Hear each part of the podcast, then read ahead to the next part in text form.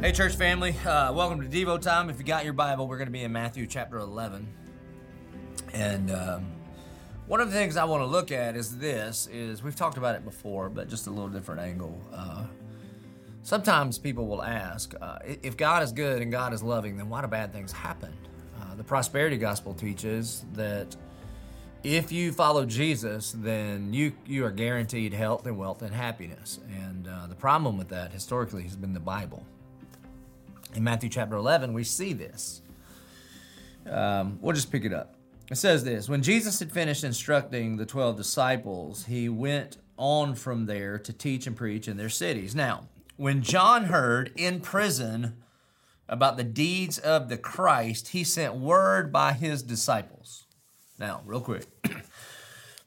John the Baptist is in prison. The reason John the Baptist is in prison is because he was speaking out, speaking out against Herod the Tetrarch. Because Herod the Tetrarch, that's like King Herod, King Herod had divorced his first wife and he married his, his sister in law, his brother's wife.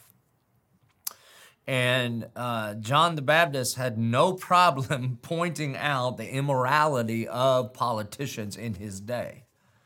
Well, he did it long enough and he was loud enough that eventually Herod imprisoned him.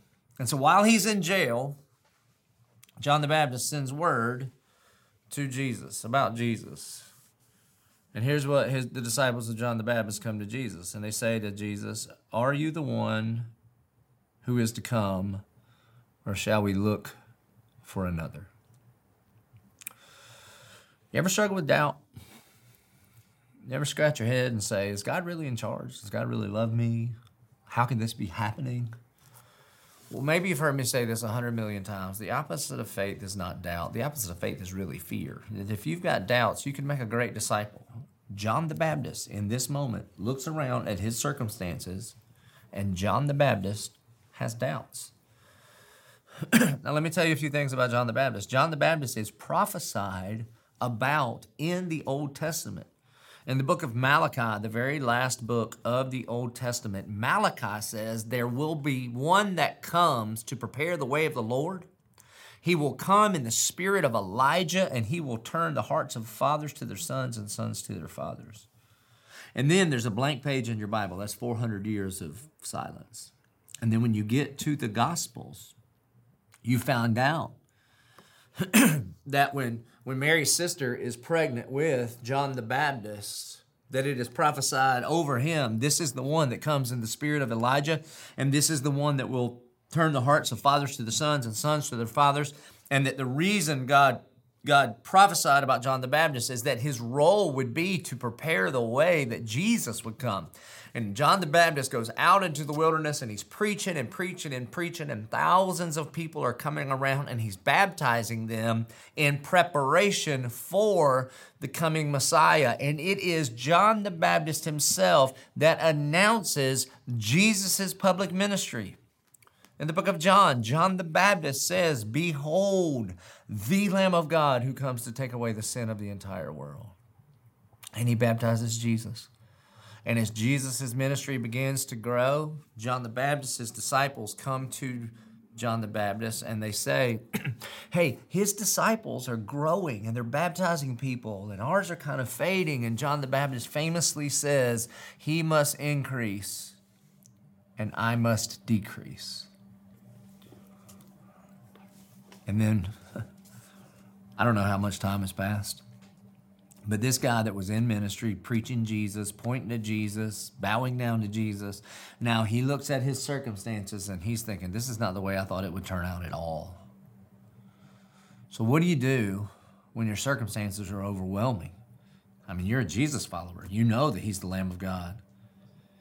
So, John the Baptist sends a disciple and says, Are you the one? Or should we be looking for another one? Now, you would think, if you don't know what's in the, if you haven't read this part before, you would think that Jesus, who, by the way, is a really big fan of John the Baptist.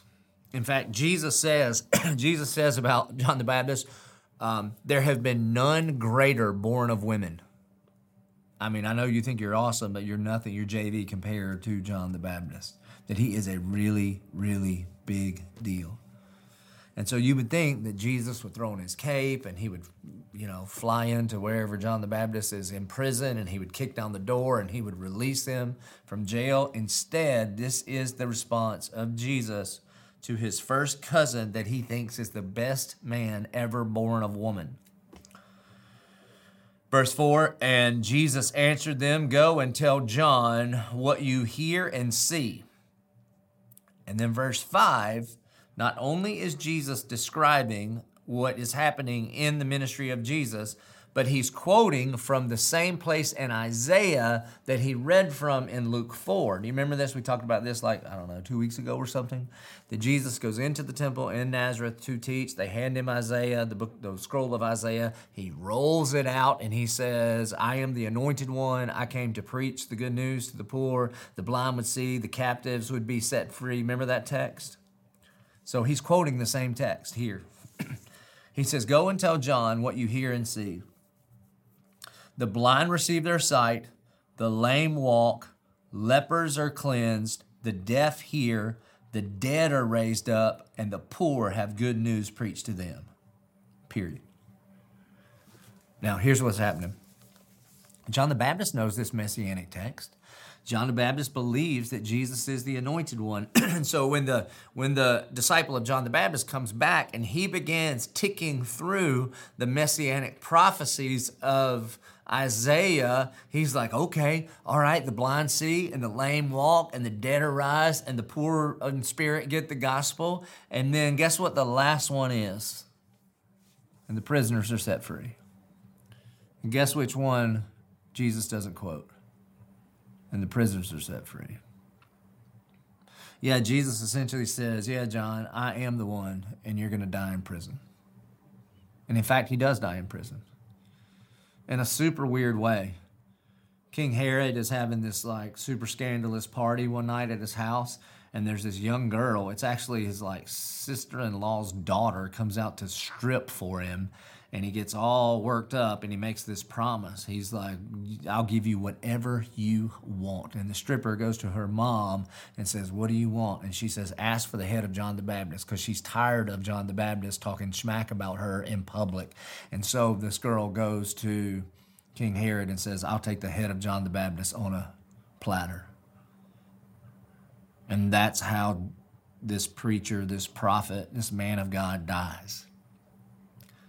And Jesus essentially says, Yeah, I'm the one that came to take away the sins of the world. And John the Baptist says, You follow me. I'm not going to release you from prison, and it's not going to get better. You're going to die in prison. I mean, when's the last time you heard that message? Follow Jesus, it could end poorly. You just don't. And then he says this, and blessed is the one who is not offended by me. You see, the good news of the gospel of Jesus Christ is not that if we follow after Jesus, he makes all of our lives better. The good news of the gospel is that he is better than life. Now, I'm going to be honest. Most of the time, he does make our lives better. Forgiveness is better than unforgiveness. Fellowship is better than isolation. Uh, being loved is better than not feeling loved. All those things are true, but nowhere in the scriptures does Jesus promise that things will be okay for us on this side of eternity. You know, some people ask the question so, what bad things happen to good people? There was only one good man. His name was Jesus, and the worst thing happened to him. The next best person who ever lived, according to Jesus, is John the Baptist, and he was beheaded for standing up for what is right. So what do you do? What do you do, man, when when you look at your circumstances and they're overwhelming? Well, you do not rely on some kind of promise that does not exist in the scriptures, but you rely on the gospel, the good news of Jesus Christ, that He and He alone is more than enough. if you flip over to Hebrews chapter 11, Hebrews chapter 11 is known as like the hall of faith the writer of Hebrews, uh, he really he starts with like Cain and Abel. He starts with Abel, and he talks about these stories of faith all throughout the Old Covenant. He talks about the faith of Abraham. He talks about the faith of Isaac. Talks about the faith of Moses. He just keeps talking about uh, the faith that the Israelites had to cross over the Red Sea on dry ground. And then eventually in verse 32, he says these words He says, And what more shall I say? For time would fail me to tell of Gideon and Barak and Samson and Jephthah. Those were all judges in the book of Judges. Or of David, like King David, David and Goliath, that one. Of David and Samuel and the prophets, who through faith conquered kingdoms, enforced justice, obtained promises, stopped the mouths of lions they quenched the power of fire. They escaped the edge of the sword, were made strong out of weakness, became mighty in war. They put foreign armies to flight. Women received back their dead by resurrection. Now, don't you want that kind of faith? Don't you kind of want, don't you want the faith of Shadrach, Meshach, and Abednego that can go into the fire and you don't even smell like smoke? Or like the faith of Daniel that can go into the lion's den and you know that God shuts the mouths of lions? Or the, or the faith of David that, that puts armies to flight? but he doesn't stop. There's not even a conjunctive word there. There's not a conjunction to tie these two thoughts together. He says, Women received back their dead by resurrection, period. Next sentence. Some were tortured, refusing to accept release so that they might rise again to a better life. Others suffered mocking and flogging and even chains and imprisonment. They were stoned, they were sawn into, they were killed with the sword. They went about in skins of sheep and goats, destitute, afflicted, mistreated.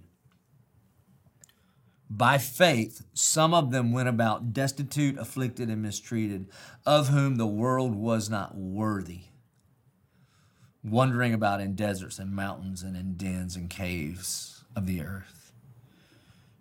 And all these, though commended through their faith, did not receive what was promised, since God had provided something better for us, that's Jesus, that apart from us, they should not be made perfect.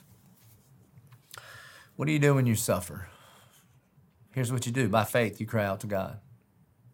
And let me tell you what this world does not need. This world doesn't necessarily need another successful Christian because when people look at your success and want what you want, they want they don't want the giver of your success. They just want success and God will not be an idol.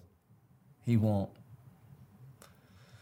And so, does God promise everything's going to be okay?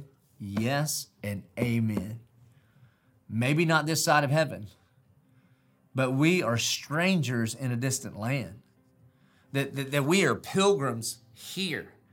That our kingdom is not a kingdom of this world, and our kingdom is not a kingdom of stuff and success and popularity. Our kingdom is a kingdom of God. And there will be a day when He will wipe away every single tear, He will right every single wrong, and we will be in His presence forever and ever and ever. And it is that eternal perspective that fueled the faithful men and women unnamed in Hebrews 11. It was that kind of perspective that would fuel John the Baptist to though he had doubts, he would never renounce Jesus as his Lord and Savior. And it is that kind of perspective that fuels you and I in this ever changing world, please, please, please do not trust in or try to cling to your circumstances. They will always let you down. Cling to your sovereign Savior. Your future in Him, your eternal future in Him, is bright. Trust that. Let me pray for you. Our good and gracious Heavenly Father, Lord, I pray that we would take your advice, God, that we would not fear the one that can only kill our bodies or ridicule us or persecute us, but God, we would put our trust and faith in you, the one that offers eternal life. God, a lot of times uh, we are like John the Baptist. We look at our circumstances and we begin to question you. Lord, I pray that we would flip that around. I pray that we would see our circumstances through the light of the cross. That God, at the cross, from a temporary human perspective, it looked like things were out of control. And yet, it is the foundation of our salvation that you were at work in all things, especially the cross, for the good of those that love you and are called according to your purpose. And if you did not spare your own son for us, then God, we must know that you love us. You have a purpose and a plan for us and that is to prosper us and to give us a hope and a future. Maybe in this life, but for sure forever in eternal life with you. We pray it in Jesus' name. Amen.